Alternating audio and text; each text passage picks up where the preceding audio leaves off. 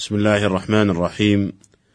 إن الحمد لله نحمده ونستعينه ونستغفره ونعوذ بالله من شرور أنفسنا ومن سيئات أعمالنا.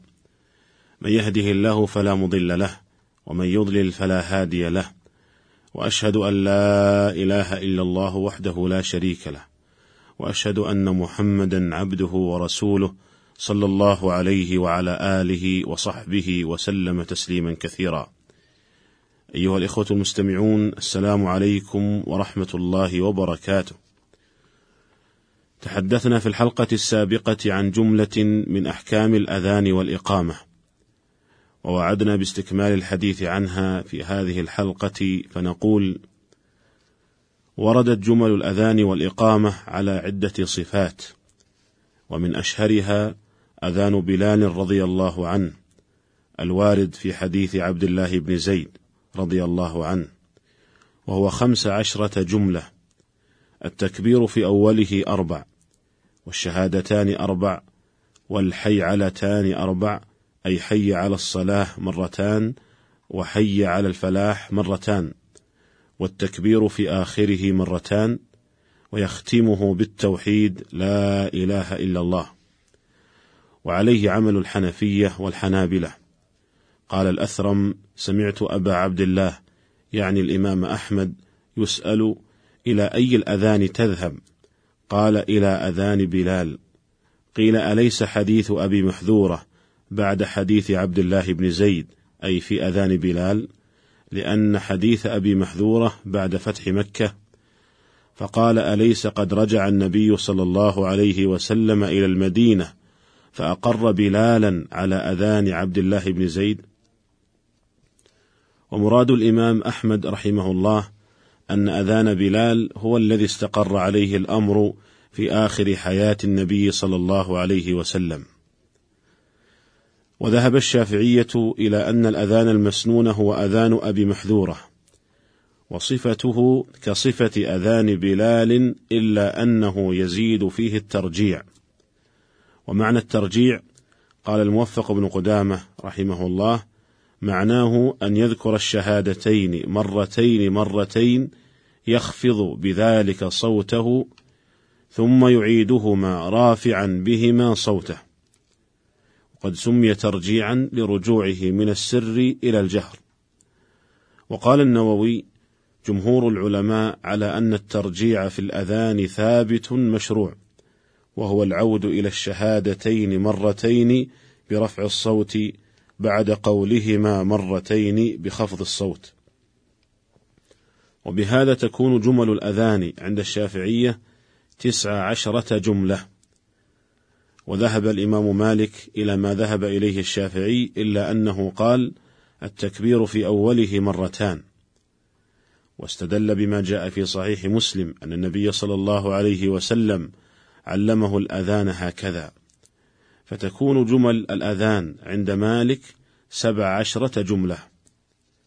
وحديث أبي محذورة في تعليم النبي صلى الله عليه وسلم إياه الأذان قد جاء في صحيح مسلم بتثنية التكبير في أوله مرتين مع ترجيع الشهادتين لكنه قد ورد عند أصحاب السنن بتربيع التكبير مع الترجيع فالشافعي أخذ برواية أصحاب السنن.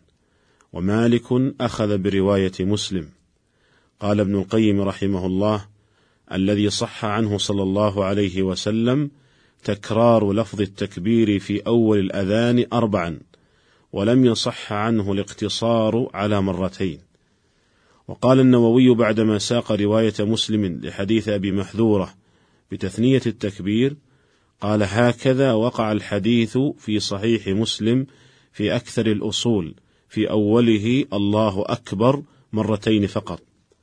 ووقع في غير مسلم الله أكبر الله أكبر الله أكبر الله أكبر أربع مرات.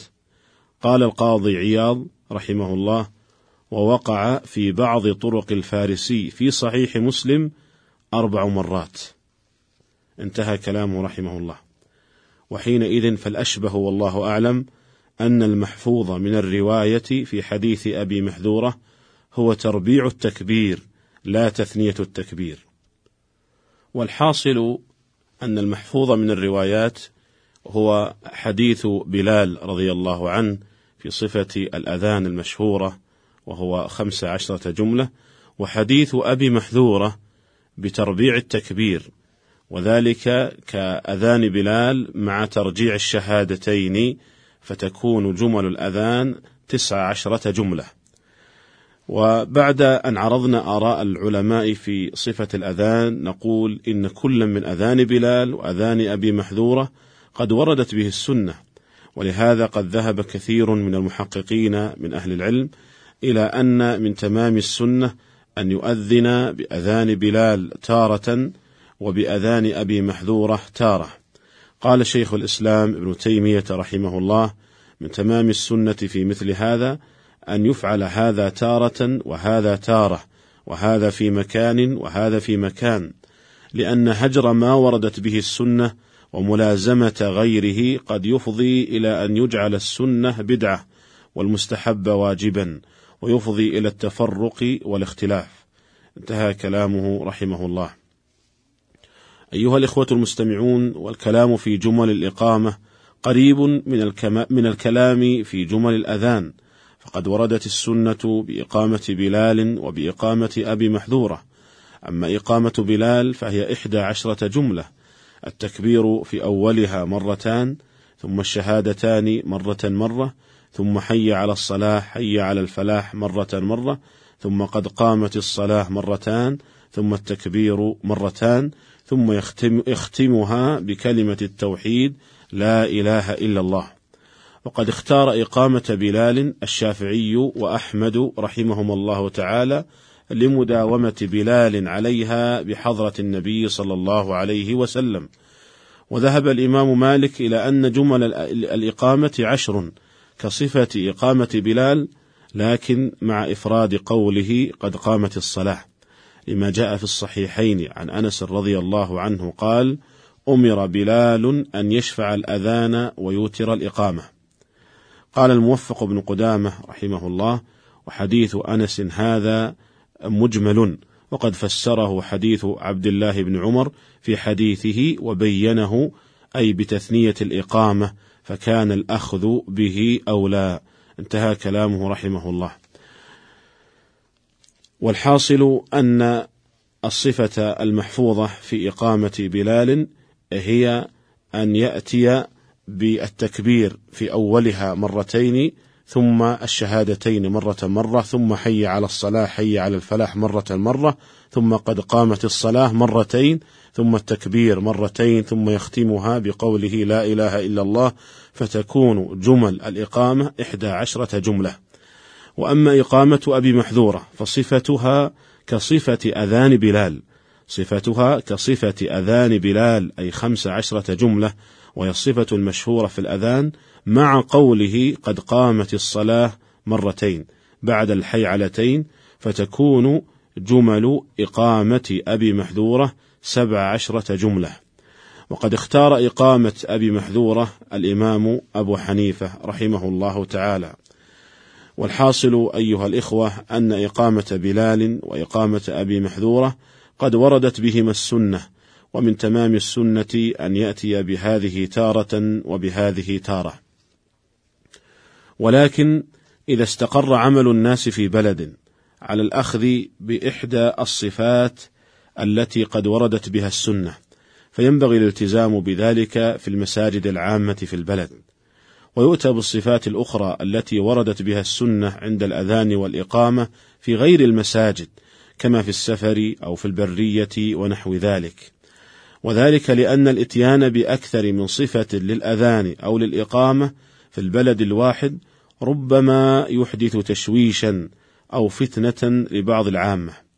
ومما يؤيد هذا المعنى أن بلال رضي الله عنه التزم صفة واحدة في الأذان والإقامة يؤذن بها ويقيم بحضرة النبي صلى الله عليه وسلم. وكذا أبو محذور رضي الله عنه التزم صفة واحدة يؤذن بها ويقيم في مكة والله تعالى أعلم. والسنة أن يقول في أذان الفجر بعد قوله حي على الفلاح في المرة الثانية يقول الصلاة خير من النوم ويسمى التثويب من ثاب يثوب إذا رجع لأن المؤذن ثاب أي رجع للدعوة إلى الصلاة بذكر فضلها وأنها خير من النوم. أيها الإخوة المستمعون، هذه هي ألفاظ الأذان التي قد وردت بها السنة، وهي توقيفية فلا يجوز الزيادة عليها، بل إن الزيادة عليها مما أحدثه بعض الناس معدود عند العلماء من البدع. أيها الإخوة المستمعون، نستكمل الحديث عن بقية أحكام الأذان والإقامة في الحلقة القادمة إن شاء الله تعالى. والسلام عليكم ورحمة الله وبركاته.